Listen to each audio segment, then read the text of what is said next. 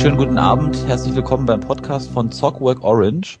Wir sitzen hier heute Abend zu vier zusammen und zwar ist da bei mir die Christine, ja. der Fabian, Hallo, der David, Hi und ich bin der Freddy. Hallo.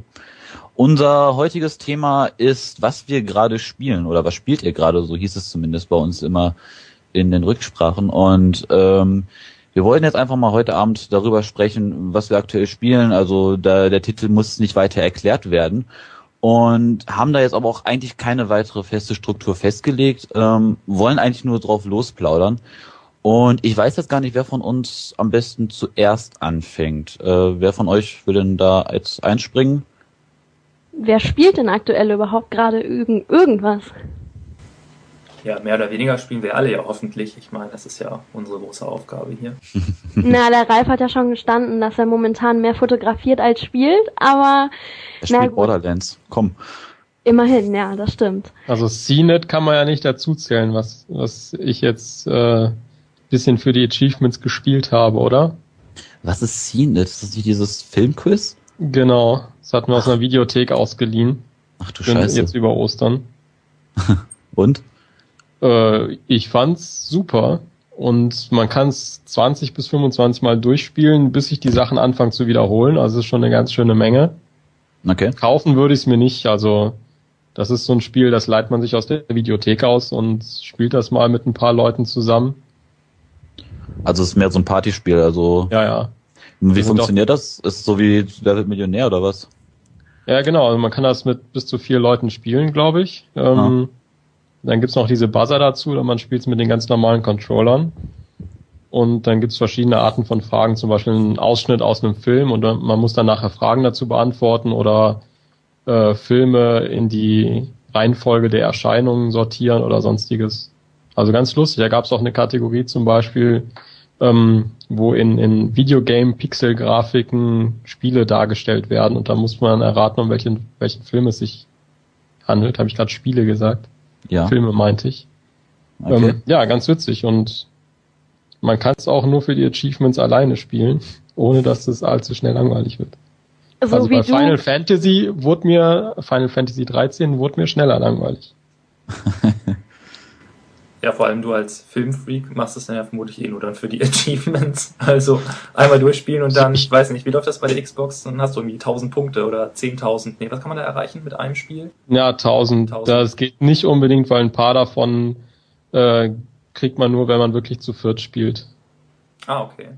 Aber der David hat es wirklich nur für die Achievements gespielt. Ich habe den ha zu Hause heimlich auf dem Zettel äh, gesehen, wie er sich Notizen gemacht hat, welche Achievements ihm noch fehlen und hat dann nochmal so ganz ordentlich abgehakt.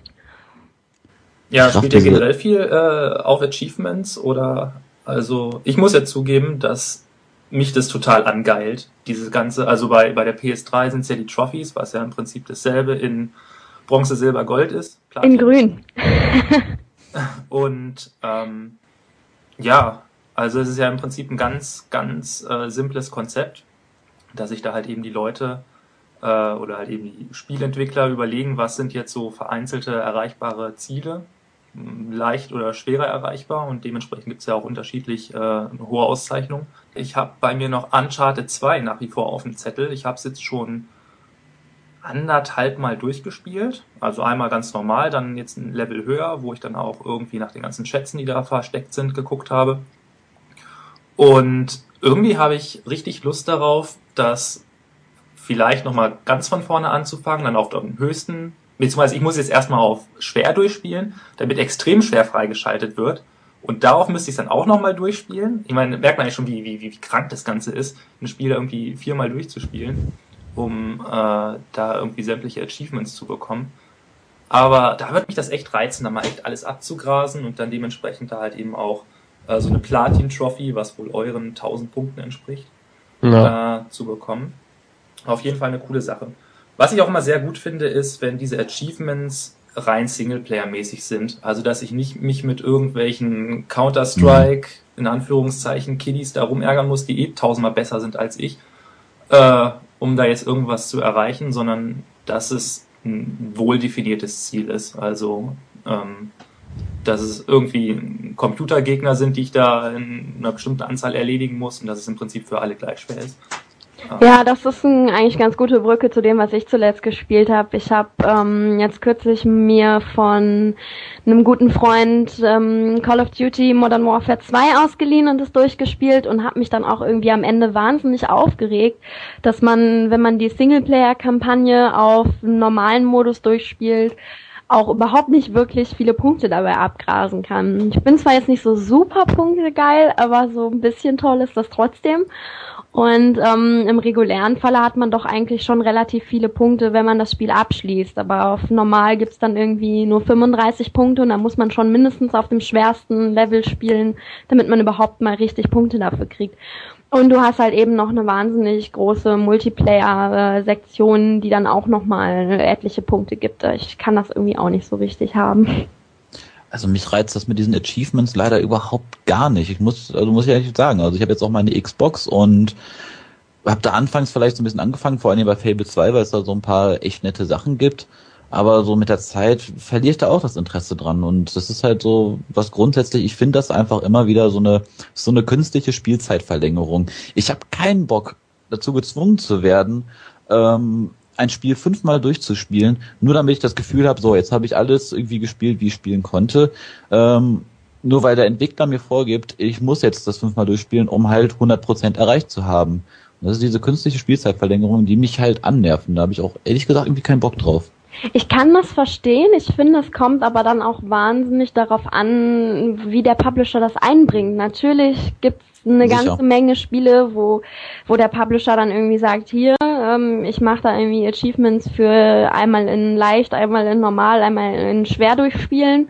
Und mhm. natürlich ist der Spieler dementsprechend auch davon angekotzt, wenn er es irgendwie dreimal durchspielen muss. Es sei denn, das Spiel ist super geil, was natürlich sein kann, aber das ist ja auch ähm, von Person zu Person unterschiedlich.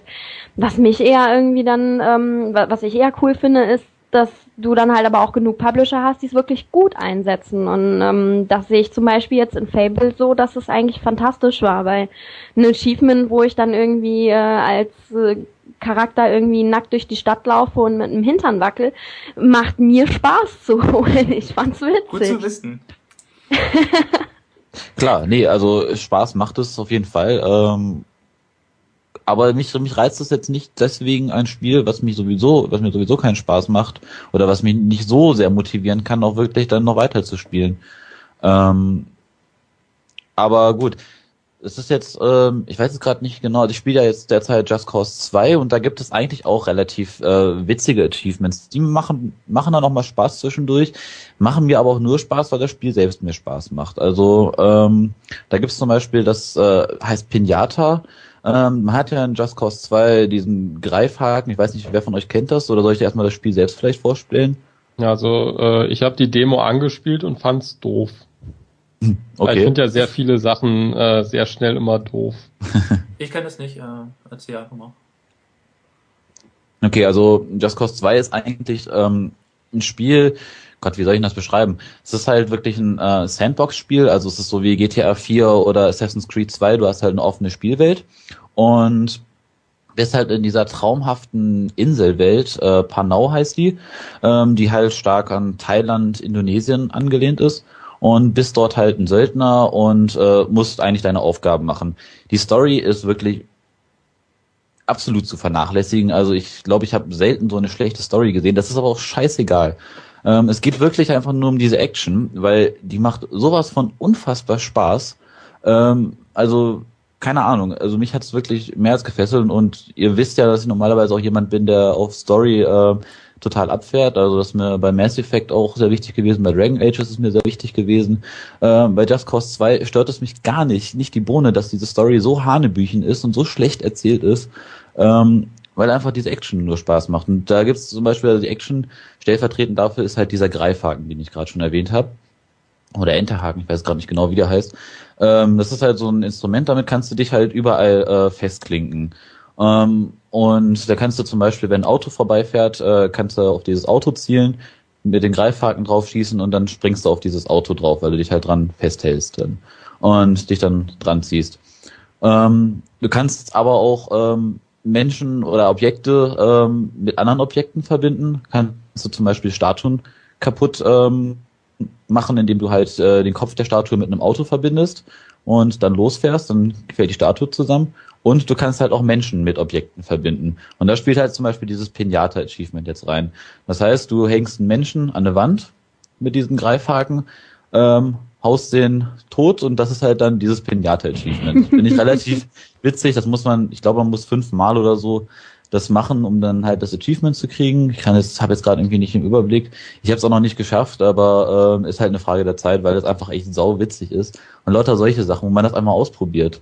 Weil das so Sachen sind, auf die kommt man dann auch im ersten Moment gar nicht. Und da macht es dann wieder Spaß, aber es ist halt begleitend. Aber ich möchte nicht Zeit dafür investieren, um ein bestimmtes Achievement halt zu erreichen, sondern ich möchte halt sehen, ah, das funktioniert, dann verbringe ich ein bisschen Zeit damit, aber ich möchte nicht extra darauf hinarbeiten irgendwie. Hm. Ja, nee, finde ich, finde ich cool, finde ich nachvollziehbar. Also jetzt, wo du es so erwähnst und ich so drüber nachdenke, sind speziell bei Uncharted 2 die Achievements äh, oder Trophies, wie es dort heißt, äh, extrem bieder eigentlich. Also es ist halt wirklich so, spielst auf dem Level durch, spielst auf dem Level durch, spielst auf dem Level durch, äh, töte 50 Gegner mit der Waffe, töte 50 Gegner mit der Waffe und so weiter. Also ähm, halt eher unkreativ. Mhm. Ähm, die Sache ist einfach, dass das Spiel an sich super ist und ich es halt eben eigentlich äh, von vorne bis hinten mal irgendwie, also bis aufs letzte Bit quasi ausgekitzelt haben will. Ähm, mhm. Aber ja, äh, steht auch ziemlich hinten an gerade. Also will ich irgendwann nochmal machen, deswegen, weil wir es gerade von Achievements oder weil David, äh, David damit angefangen hatte, ist es mir eingefallen. Aber ja, großen, im Großen und Ganzen kann ich dem zustimmen, dass es natürlich ja. schon mehr Spaß macht, wenn es wenn es dann sehr kreativ wird bei oder bei oder wenn man überhaupt Möglichkeiten hat, sich da groß auszuleben. Ja. Ich gucke auch immer gern vorher rein, muss ich ganz ehrlich sagen. Ich sehe das nicht als Spoiler, ja, sondern einfach mal so zu gucken, aha, was kann man denn jetzt alles erreichen? Und äh, ich finde, das bringt auch häufig eine Aussage darüber, was im Spiel selber überhaupt möglich ist, wo man ja. sonst vielleicht auch nicht drauf kommen würde. Eigentlich ganz cool. Ja, man ja. sieht ja eigentlich, wenn jemand total unkreative Achievements hat, wie kann so jemand dann ein gutes, unterhaltsames Spiel entwickeln, wenn die Achievements einfach nur sind, 1000 Gegner mit irgendwas töten, 2000, 5000 und das Spiel dreimal durchspielen oder so. Ja gut, aber ich glaube, das kommt dann da zusammen, wenn halt Microsoft sagt, wir wollen äh, über Xbox Live müsst ihr jetzt Achievements einbauen, damit ihr Gamerscore verteilen könnt. Ähm, lasst euch da was einfallen und dann fällt den Entwicklern vielleicht nichts Besseres ein als halt, gut, dann müssen die Leute halt tausend Leute töten. Also es ist bei von wegen tausend Leute töten. Bei Just Cause 2 gibt's auch das Achievement ähm, 750 Leute töten. Das ist, glaube ich, das habe ich auch schon erreicht. Das schaffst du einfach auch super schnell, weil du eigentlich die ganze Zeit nur am Ballern bist. Und ich finde, also ich möchte jetzt gerade noch mal ein bisschen bei dem Spiel bleiben, weil ich das halt jetzt gerade aktuell spiele und jetzt auch bald meinen Test dazu schreibe. Ähm, und wie ich auch schon gesagt habe, ist es halt wirklich dieses diese Action, ähm, die halt wirklich extrem faszinierend ist. Es macht einfach Spaß. Es ist einfach extrem unkompliziert und was das Spiel halt wirklich durchhält, du bist von Anfang an ähm, bis du halt aufhörst, dann zu dem Zeitpunkt äh, bist du eigentlich in so einer hundertprozentigen Action drin. Und das macht wirklich Spaß. Also es ist wirklich ein unkompliziertes Spiel. Und das Spiel verkauft sich nicht, also will nicht mehr erreichen. Das verkauft sich nicht als mehr. Es verkauft sich nicht als sozialkritisches Spiel in ähm, Zeichen des äh, südostasiatischen Konfliktes und äh, was weiß ich, wie die Gesellschaft aufgebaut muss, werden muss mit Moral und Religion, sondern es verkauft sich wirklich als äh, Unterhaltungsspiel und das erreicht das wirklich, indem es halt so unkompliziert ist. Und ähm, ja, ähm, jetzt habe ich. Hast du, hast du da jetzt die Luft geschnuppert von Südostasien oder? Nee, das, das war schon vorher. Das, das reizt mich aber auch nochmal mehr. Die Welt ist fantastisch dargestellt. Wirklich, ich dachte, das wäre äh, eher Kuba. Nee, das ist Südostasien. Das wird auch im Spiel gesagt. Ähm, Panau ist jetzt selbst, also das ist der Inselstaat, ähm, so wie ich halt den Eindruck habe, ich kann da, ich meine, ich bin jetzt selbst noch nie da gewesen, ähm, aber stark an Thailand oder Indonesien angelehnt. Und du hast halt, es ist eine unfassbar große Spielwelt. Ich glaube, auf dem äh, Cover, ich muss jetzt gerade mal nachgucken, 10.000 oder 1.000 Quadratkilometer. Äh, steht jetzt hier nicht drauf. Doch nicht drauf. Also es ist auf jeden Fall eine unfassbar große Map. Ähm, du brauchst halt auch ewig lange Zeit und du kannst halt auch wirklich alles, was du auf der, äh, was du im Hintergrund siehst, die größten Berge, kannst du alle erklimmen. Und das ist, finde ich, geil, das macht halt auch Spaß. Weil du hast halt diese Freiheit und du hast halt auch das Gefühl der Freiheit und es ist wirklich fantastisch dargestellt. Also ja, finde ich die Demo dazu schlecht gemacht, die ja irgendwie auf eine halbe Stunde begrenzt ist. Es wird gar nichts erklärt und mhm. die äh, Demo fand ich jetzt auch nicht so gut. Das, worum es geht im Spiel, kriegt man dann ja da gar nicht mit, eben, dass man alles erkunden kann und diese unbegrenzten Möglichkeiten und so. Also die Demo hat mich richtig angenervt. Man wird da hingestellt, es wird nicht erklärt, wie was funktioniert, was man machen muss und so. Und dann kommt oben der Timer und sagt, du hast noch 30 Minuten. Verstehe ich ehrlich gesagt auch nicht, weil das Spiel lebt einfach auch davon, dass man halt ausprobiert. Und du kannst einfach in einer halben Stunde nicht erfassen. Anfangs habe ich nämlich auch versucht, der Story zu folgen und ich habe schnell gemerkt, ich wusste es allerdings auch aus Just Cause 1 schon, das Spiel habe ich damals schon gespielt, ähm, dass das Spiel nicht sonderlich storylastig wird. Ähm, Deswegen aber heißt das ja auch so. Ja. Ich habe halt anfangs auch der Story erst bin ich erstmal gefolgt, um halt ein bisschen ins Spiel reinzukommen und ich habe halt auch vielleicht eine halbe Stunde gebraucht, um halt äh, dann rauszufinden, dass ich halt wirklich auch sehr viel experimentieren muss, um den Spaß halt einfach zu ähm, rauszufinden. Und das ist halt wirklich dieses Sandbox-System, ähm, dass du halt wirklich alles ausprobieren kannst. Du kannst halt wirklich alles machen. Und wenn du halt Lust hast, ähm, die Frau, die du, die gerade um die Ecke läufst, mit dem Greifhaken ans Auto zu äh, pinnen und damit halt durch die Gegend zu fahren, weil du dann oder mit dem Helikopter damit mit ihr auf den Berg zu fliegen und den Helikopter abstürzen zu lassen oder sowas. Wenn du Bock hast drauf hast, dann mach das ruhig. Und das macht wirklich Spaß. Und Freddy, würdest du jetzt so sagen, dass das schon für 2010 so dein Spiel des Jahres wird oder eher nicht? Na gut, mein Spiel des Jahres für 2010 ist eindeutig Mass Effect bis jetzt. Ähm, aber es ist auf jeden Fall für Leute, die auf Story überhaupt keinen Wert legen. Und ich würde einfach mal sagen, es ist ein Spiel, ähm, wer so auf schlechten äh, Action-Trash steht ähm, und keine Story braucht, für den ist das Spiel wirklich wie geschaffen. Ähm, so eine Art Spielplatz für, für Männer würde ich das einfach mal bezeichnen. Dieses, war dieses ganze Spiel und dafür ist es halt wirklich spaßig und ich habe wirklich mehr Spaß, als ich im Vorfeld erhofft hatte. Also bei schlechtem Action-Trash, da spiele ich lieber Picross 3D. Das ist der schlechteste Action-Trash des Jahres. Nein, ganz im Ernst. Ist es nicht so ein Rätselspiel? ja, ist es. Ich habe okay. das äh, jetzt kürzlich angefangen zu spielen. Ich will auch jetzt überhaupt nicht viel zu viel vorwegnehmen, ähm, weil ihr ja auch noch das Review bei uns auf der Seite habt, was ihr auch mal anklicken könnt und lesen dürft würden wir uns natürlich freuen. Ähm, ich habe es angefangen zu spielen und bin bis jetzt, äh, naja, dank äh, meines Jobs und der Uni natürlich noch nicht ganz so weit äh, gekommen wie damals zu Zeiten von Picross DS. Macht aber super, super viel Spaß und ähm, ist mindestens genauso süchtig machend. Wobei ich kann halt auch absolut nicht irgendwie in 3D denken, da bestätigt sich wieder dieses übliche Frauenklischee ist gar nicht so einfach, wie ich mir das am Anfang vorgestellt habe. Macht aber wirklich, wie gesagt, äh, total Spaß. Also checkt mal das Review einfach aus bei uns auf der Seite und wenn euch das, wenn euch Puzzlespiele Spaß machen oder ihr dieses blöde Sudoku äh, total toll findet, dann ist auf jeden Fall Picross mal ein Blick wert. Ich muss jetzt aber mal fragen, was das jetzt eigentlich ist, weil ich habe ehrlich gesagt keine Ahnung, weil Puzzlespiele gibt's da wie Sand am Meer.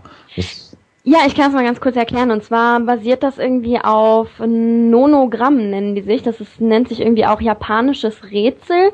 Und das kommt irgendwie, ich frage mich nicht mehr, wie die Frau hieß. Die hieß auch irgendwas mit Nono, daher der Name. Um, die hat das irgendwie erfunden, um, dadurch, dass sie damals mitgearbeitet hat an irgendeinem Projekt, um, wo es darum ging, an Hochhäusern in bestimmten Fenstern Licht aufleuchten zu lassen, sodass es von weitem ein Bild ergibt. Hm.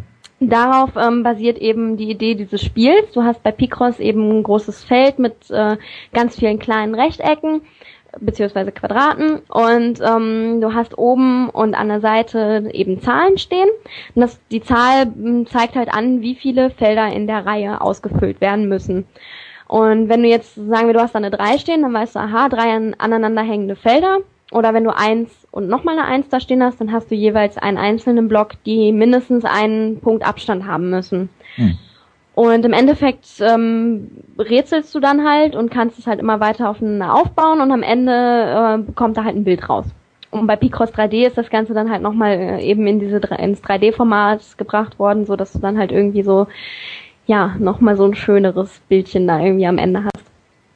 Okay. Das ist ähm, das Prinzip. Also wer irgendwie auf Puzzlespiele steht, dem kann ich das wirklich echt total empfehlen. Ich habe Picross DS habe ich mindestens sechsmal durchgespielt. Auf meinem iPhone habe ich das auch jeden Tag irgendwie und jetzt das Picross 3D. Also ich bin sowieso total Picross süchtig. Aber wer äh, wer das mag, der sollte das mal ausprobieren für den DS. Das gibt's fürs iPhone? Ja, Nonogramme sind gibt's überall. Also ich habe auch einen Picross plattformübergreifenden äh, Artikel geplant demnächst, den ihr auch bei uns bei Zockwork lesen könnt. Und ähm, da werde ich dann mal alle verschiedenen Picrosse vorstellen, beziehungsweise Nonogramme. Es gibt Webseiten, wo ihr das spielen könnt. Es gibt die Möglichkeit, das auf dem iPhone zu spielen. Das heißt dann nicht Picross, aber es gibt verschiedene. Und ähm, auf dem DS eben, dieses Picross DS und jetzt eben das 3D und dann gibt's das nochmal mit Farben und es gibt super viele Picross-Möglichkeiten und die stelle ich euch dann irgendwann nochmal in Ruhe vor und Fabian, dir äh, sage ich das nachher ähm, hinter dem Mikrofon. Okay. Und bald heißen wir Picross Orange. Picross Orange, ja. Ja, ich finde das Spielprinzip äh, klingt sehr cool. Aber ich habe mich ja jetzt nicht weiter mit befasst, weil ich dachte, es wäre sowas DS-Only-mäßiges und das habe ich ja leider nicht. Aber ja, wenn es das auch plattformübergreifend gibt für so süchtig machende Puzzlespiele, bin ich eigentlich sehr zu haben. Das ist doch super. Ja, der Qualitätsunterschied ist natürlich da, ne? Aber Ja, ähm, wie gesagt, darauf werde ich auf jeden Fall nochmal zu sprechen kommen bei Zockwork und ähm, ansonsten, es gibt's aber auf, jeden, auf fast jeder Plattform. Also ich habe sogar eine Xbox 360 Version schon gespielt über diese Indie-Games. Also gibt alles. Okay. Für die Wii, weißt du da was? Das offizielle P-Kurs?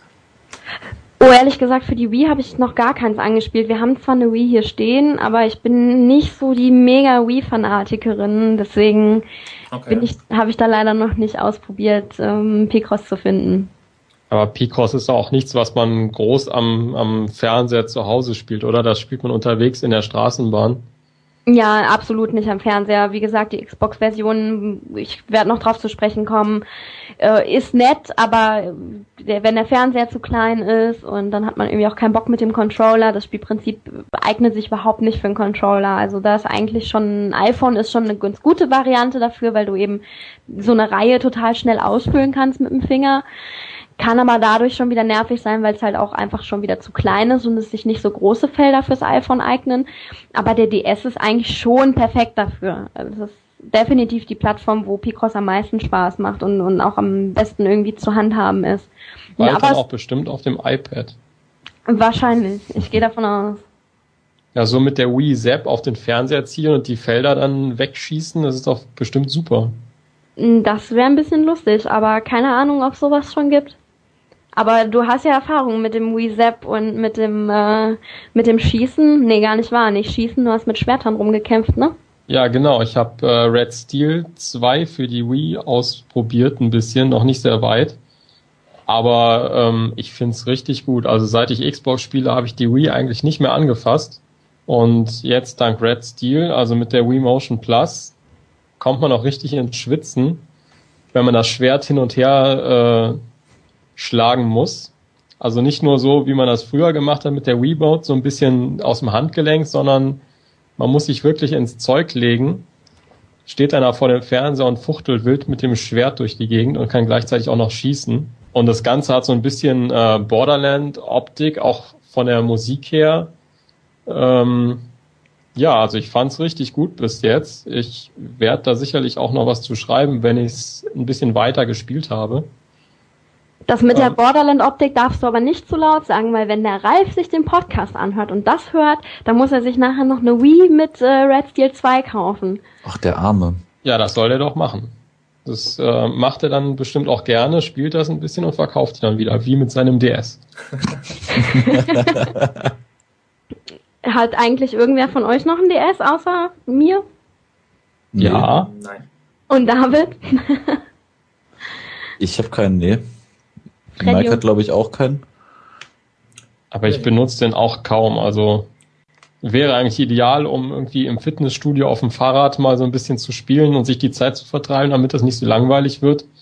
Aber irgendwie, keine Ahnung, ist das nichts mehr so wirklich für mich. Also ich bin allgemein nicht so der Handheld-Mensch, muss ich dazu sagen. Ähm, mhm. Ich habe ja mein iPhone, wo ich ja mir äh, keine Ahnung, wie viel 100.000 Spiele draufladen kann, mehr als mich vermutlich jemals in meinem Leben interessieren werden. Ähm, und ja, mein Gott, wenn ich dann halt meiner Bahn bin, dann zocke ich dann halt eben auch mal ein bisschen drauf rum, je nach Lust und Laune. Aber was ich mir absolut nicht vorstellen kann, ist jetzt irgendwelche riesigen, komplexen Rollenspiele zum Beispiel mit, keine Ahnung, 100 Stunden Spielzeit, die es ja auch zweifelsohne für das DS gibt. Ähm, nee, gibt es nicht. Gibt es nicht? Also, also ich glaube, das ganzen, längste ist so. Die ganzen Japano-Rollenspiele, die ja auch dann immer ewig lang sind und recht komplex, die wurden ja, also zumindest die ganzen Final Fantasy-Teile wurden doch umgesetzt für die Handhelds. Und ich, also ich glaube für DS und für PSP, meine ich. Und äh, also weiß ich nicht, da stundenlang drauf zu starren äh, auf dieses kleine Display ist mir halt irgendwann echt äh, zu nervig. Also es reicht für mich echt allenfalls für Casual Games, die du halt mal, keine Ahnung, eine Viertelstunde, vielleicht auch mal eine halbe oder auch mal eine ganze spielst. Ah, dann ist auch Schicht.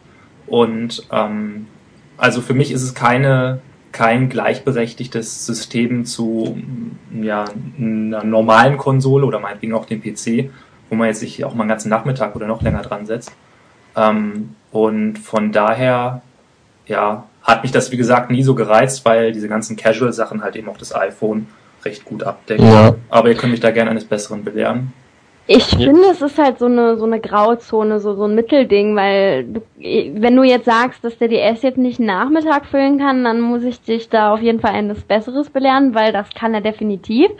Was er nicht so gut kann, ist jetzt halt zum Beispiel, wenn du irgendwie Multiplayer oder sowas machen willst, dann finde ich passt es halt irgendwie nicht so gut mit dem DS. Aber äh, wie gesagt, also wenn du, es gibt definitiv Titel auf dem DS, die du halt wirklich äh, sehr, sehr, sehr, sehr lang spielen kannst. Wenn ich jetzt irgendwie zurück überlege, ich habe zum Beispiel richtig lange mit Professor Layton irgendwie verbracht. Und ich finde, das ist auch auf jeden Fall ein Titel, der, der, der würdig ist, lange gespielt zu werden. Und ja, nach wie vor, also es teilt sich halt so in zwei Lage. Du hast natürlich einen unglaublichen Haufen an totalem Bullshit für den DS. Gibt's natürlich auch vom iPhone genauso. Aber du hast eben auch eine ganze Menge Titel, die eigentlich doch wirklich interessant sind. Und ähm, ich finde, der wird halt da immer so ein bisschen untergebuttert, weil es halt so, so, ein, so die, als die Kinderplattform irgendwie gilt. Aber ich finde, schon, dass es auf jeden Fall ähm, tolle Titel dafür gibt und deswegen auch definitiv eine berechtigte Plattform. Also vielleicht kann man jetzt natürlich nicht im Vergleichen mit, mit einer Xbox oder einer, einer PS3, finde ich persönlich. Trotzdem auf jeden Fall ähm, ganz, ganz tolle Konsole und es kommt halt wirklich drauf an, für welche Titel man sich im Endeffekt dafür entscheidet. Ja, wie gesagt, ich bezweifle ja gar nicht, dass es dafür auch zeitintensive Spiele gibt. Nur die Frage ist halt, will ich das? Also will ich da wirklich stundenlang draufstarren auf dieses kleine Display? Mir geht es irgendwann auf den Keks. Und ähm, ja. Also ich finde, dass auf dem Display starren ist, ist eigentlich gar nichts anderes als auf den Fernseher zu starren. Das Einzige, was wirklich nerven kann, ist das Ding die ganze Zeit festhalten zu müssen. Weil wenn ich irgendwie am, also wenn ich DS spiele und dann jetzt mal als Beispiel eben Professor Layton irgendwie in der Bahn oder im Bett oder in der Uni spiele, dann muss ich das jetzt nicht unbedingt haben, dass ich das Ding die ganze Zeit festhalten muss. Das geht halt irgendwann schon total auf die Arme, wenn du halt total noch Bock hast, das Spiel weiter zu spielen und irgendwie nervt dich das aber schon die ganze Zeit, dieses Ding festhalten zu müssen. Das sehe ich auf jeden Fall so, aber das Starren, das unterscheidet sich doch jetzt auch nicht so krass vom Fernseher, oder? Ja, du fokussierst halt stärker. Also beim Fernseher sitzt er ein paar Meter weit weg und hockst da gemütlich vor. Und aber es ist halt was anderes, als wenn du so ein Ding ständig einen halben Meter vor deiner Nase hast. Aber es mag Geschmackssache sein. Also. Vielleicht merke ich das auch noch nicht, weil mein Fernseher so klein ist. das kann natürlich auch sein. Fabian, du hast gerade eben noch Final Fantasy erwähnt. Was ist jetzt eigentlich mit Final Fantasy 13? Ist das wirklich so schlecht wie David wie tut und äh, wie der wie wie wer ist denn nochmal der vom Escapist Magazine? Ähm, der Zero Punctuation da sagt. Von The Escapist, ja. Zero Punctuation. Ja. Genau. Also das, das Schlimme ist ja, vielleicht auch ähnlich wie bei Heavy Rain, falls wir darauf noch später zu sprechen kommen, man kann diese ganzen Kritikpunkte, die halt eben kommen und dann auch massiv ausgeschlachtet werden, man kann sie alle nicht widerlegen. Natürlich ist es so, dass du die ersten x Stunden durch so ein Schlauchlevel läufst. Natürlich ist es so, dass die ganzen Charaktere massiv einen an der Klatsche haben, also japanisch mäßig gesehen. Natürlich ich fand den so, Jungen toll, der sich immer auf den Boden legt. Furchtbar, oder? Ganz, ganz ja. schlimm. Und ja, irgendwie sind die alle ätzend. Und natürlich ist es so, dass die Story total wirr ist und äh, man sicherlich auch irgendwie dazu gezwungen ist, da in diesem Datalog äh, da so ein bisschen die Hintergründe nachzulesen, was man mit ein bisschen anderem Pacing der Geschichte und äh, allgemein geschickteren Vorgehen äh, locker hätte vermeiden können. Und ob die Story insgesamt mir so zusagt, weiß ich auch noch nicht. Aber, jetzt kommt das große Aber, das sind für mich alles eher Nebensächlichkeiten. Also für mich zählt so dieses, dieses Gesamtereignis. Bei mir war es eigentlich so, ich habe das Ding angemacht und ich wurde von der ersten Minute eigentlich reingesaugt in diese Welt. Diese ganze Präsentation ist der Hammer. Äh, ich meine, vielleicht bin ich jetzt auch irgendwie so eine Grafikhure, aber es ist im Endeffekt einfach so, du fängst an, es sieht einfach bombastisch gut aus, die Musik ist super toll, es spielt sich flüssig von der Hand und äh, du kommst eigentlich sehr schnell rein. Und ich für meinen Teil kam eigentlich nie so an den Punkt, wo ich dann dachte, okay, ne, ne, ne schön und gut, aber irgendwie reicht es auch mal langsam, sondern du tastest dich einfach Schritt für Schritt voran. Es ist nicht besonders schwer. Du klickst dich im Prinzip so durch die Kämpfe durch, aber irgendwas, irgendwas fesselt mich daran. Und gerade zum Kampfsystem muss ich sagen, äh, das gefällt mir sehr gut. Also ähm, es ist natürlich so, dass die ersten Kämpfe wirklich nur weiter, weiter, weiter drücken sind und ähm, nach und nach sich diese ganzen Elemente äh, entfalten. Also ich habe es noch nicht besonders weit gespielt. Ich habe jetzt dieses Paradigm Shift, ähm, muss man vielleicht dazu sagen, wer Final Fantasy 13 nicht kennt. Also ähm, es läuft so ab, dass du eine Person hast, die du selbst steuerst und dann meistens zwei Weggefährten. Äh, die machen eh, was sie wollen und du kannst für deine äh, Spielerperson sagen, äh, mach jetzt als nächstes das und das. Also, keine Ahnung, greif an oder lass einen Zauber wirken oder benutze ein Item. Solche Dinge halt. Ähm, und deine anderen Leute kannst du im Prinzip nur über sehr grobe äh, Richtungsanweisung, sage ich mal, steuern. Also du kannst zum Beispiel ähm, einer Person oder einen deiner, deiner Nicht-Spieler-Charaktere im wahrsten Sinne des Wortes ähm, sagen, äh, du bist jetzt ein Heiler und der achtet halt eben dann darauf, äh, ob äh, die anderen beiden, also du und dann der dritte halt eben noch, ähm, irgendwie ihre Hitpoints verlieren und dann heilt er die dann halt eben sofort, greift dafür dann allerdings auch weniger an. Und ähm, ja, die Herausforderung darin ist äh, letztendlich, die Gegner in einer bestimmten Paarzeit äh, zu erledigen, beziehungsweise noch bedeutend schneller als diese Zeit zu sein. Dann bekommt man halt eben drei, vier oder fünf Sterne auf den Kampf. Ähm, mir ist noch nicht ganz klar, was diese Sterne bedeuten. Ich glaube, es, je besser du einen Kampf abschneidest, umso mehr Erfahrungspunkte bekommst du und denk mal auch mehr oder bessere Gegenstände. Äh, ist aber nur eine Vermutung, das muss ich nochmal weiter ausarbeiten. Also da gibt es äh, kein umfassendes Tutorial irgendwie dazu, oder? In der Hinsicht habe ich noch nichts zugefunden. Also Tutorials gibt es, also gerade wenn jetzt ein neues Element eingeführt wird, wie diese Paradigm Shifts, ähm, äh, wird halt gesagt, Achtung, Tutorial, willst du es dir angucken? Ja, nein. Und ja, du kannst jetzt das und das machen und du kannst deinen Leuten jetzt halt eben die und die Rolle verpassen. Und äh, das ist auch alles sehr schön erklärt. Aber was jetzt speziell diese Sterne für eine, für eine Relevanz haben, äh, kann ich nicht sagen. Vielleicht weiß einer unserer Leser oder jetzt Zuhörer ja mehr und kann da in irgendeinem Kommentar äh, uns da mal aufklären oder mich vielmehr. Okay. Und äh, ja, das wäre der eine Punkt. Jetzt habe ich gerade so weit gespielt, dass es jetzt noch irgendwie, ähm, ja, ich habe jetzt gerade an der Stelle aufgehört, wo sie gerade eingeführt wurden, deswegen schnalle ich es noch nicht so ganz, aber du hast wohl noch so eine Art, äh, irgendwelche, ähm, wie nennt man das denn? Komische Titanen oder solche, äh, ja, Dämonen, was auch immer, die du halt irgendwie beschwören kannst. Also was man irgendwie auch schon aus älteren Final Fantasy Teilen kennt. Ich muss dazu sagen, ich habe nur den siebten durchgespielt und den sechsten mal, ja, so zum Drittel weit.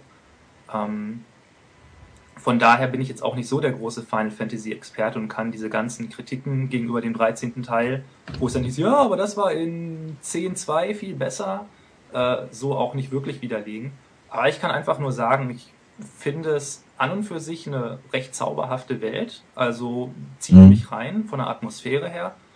Äh, über die Typen muss man jetzt auch noch vielleicht mal dazu sagen, die sind halt sehr klischeehafte Manga-Fuzis. Also du hast halt eben den, den coolen Helden, der auch so, so eine bescheuerte Mütze auf hat, äh, auf, seinen, auf seiner tollen Surferfrisur.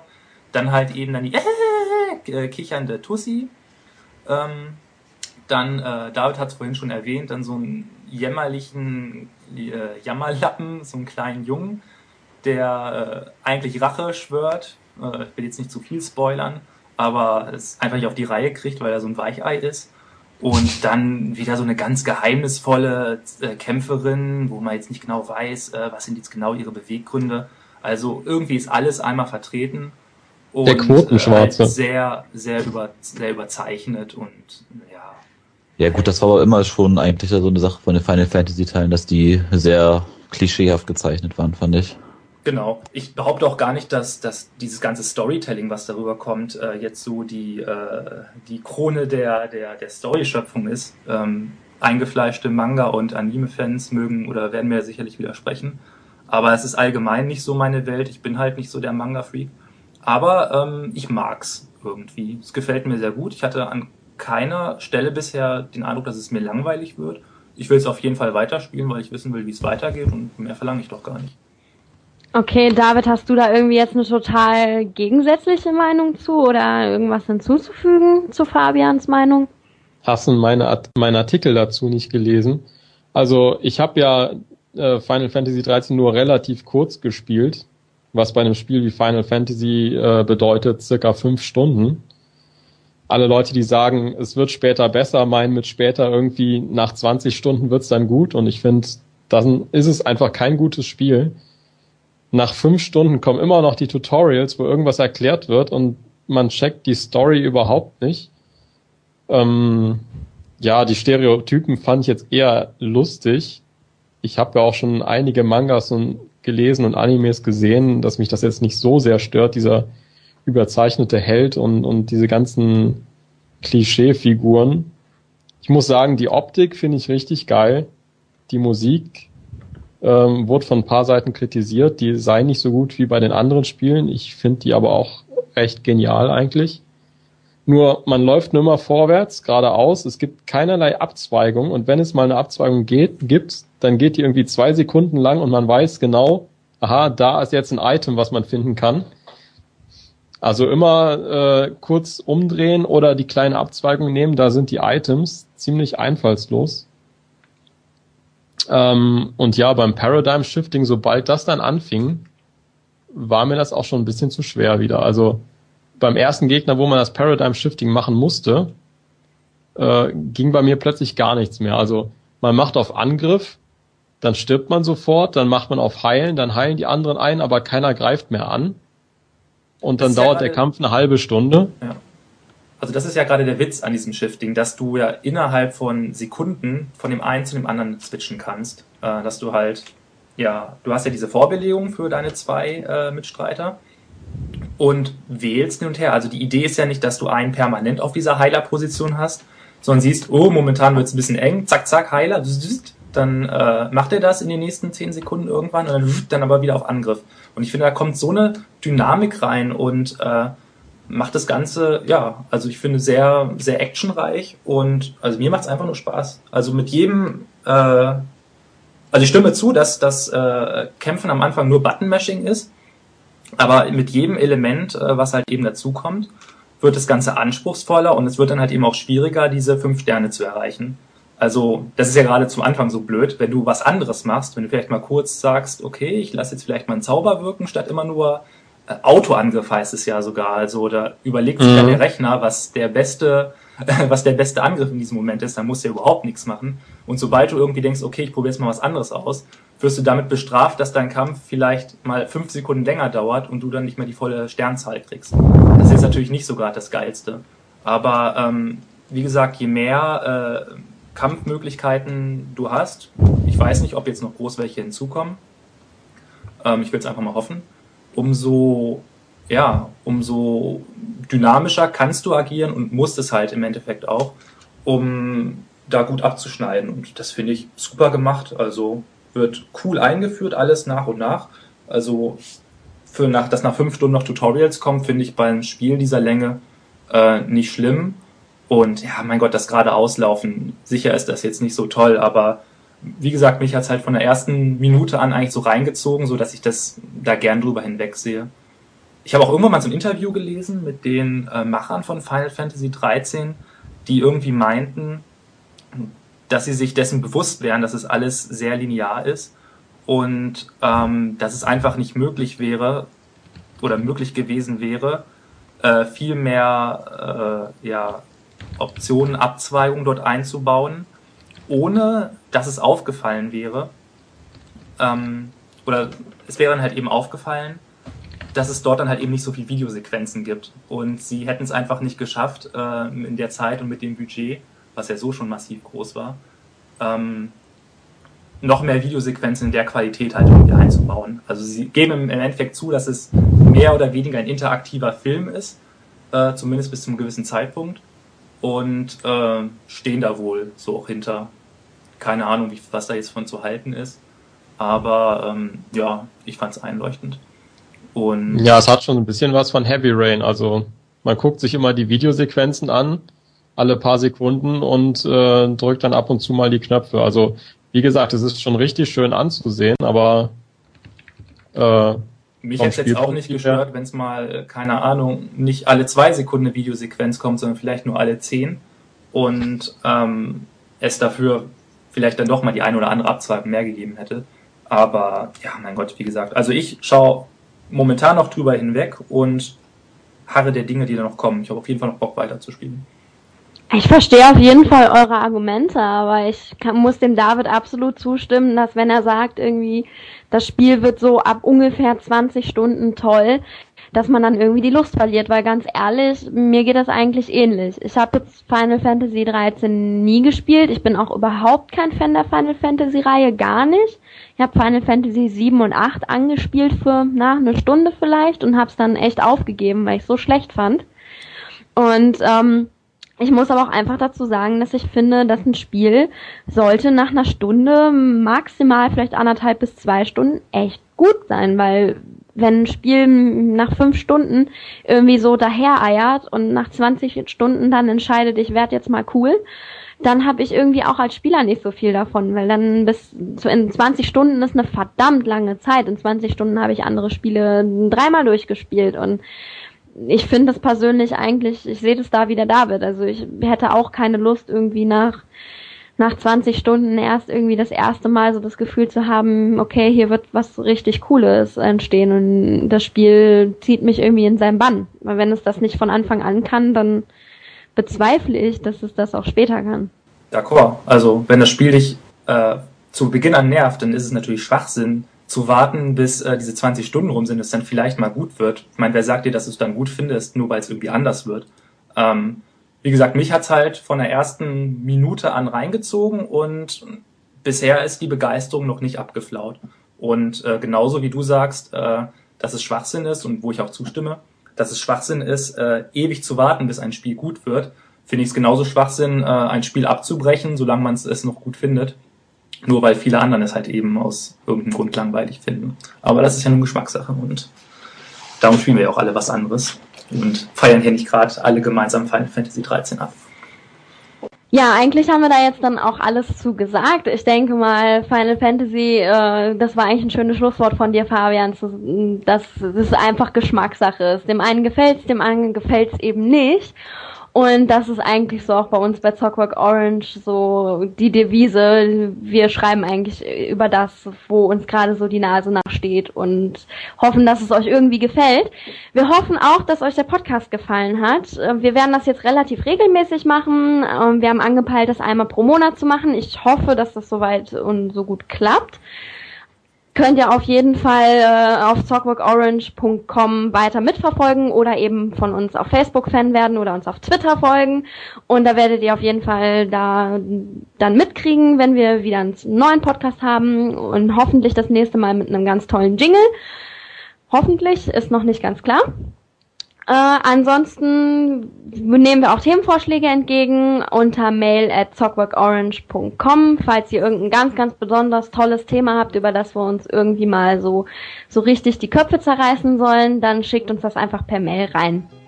Und dann hoffentlich äh, lesen wir uns täglich, wie sonst auch, und hören uns dann in einem Monat.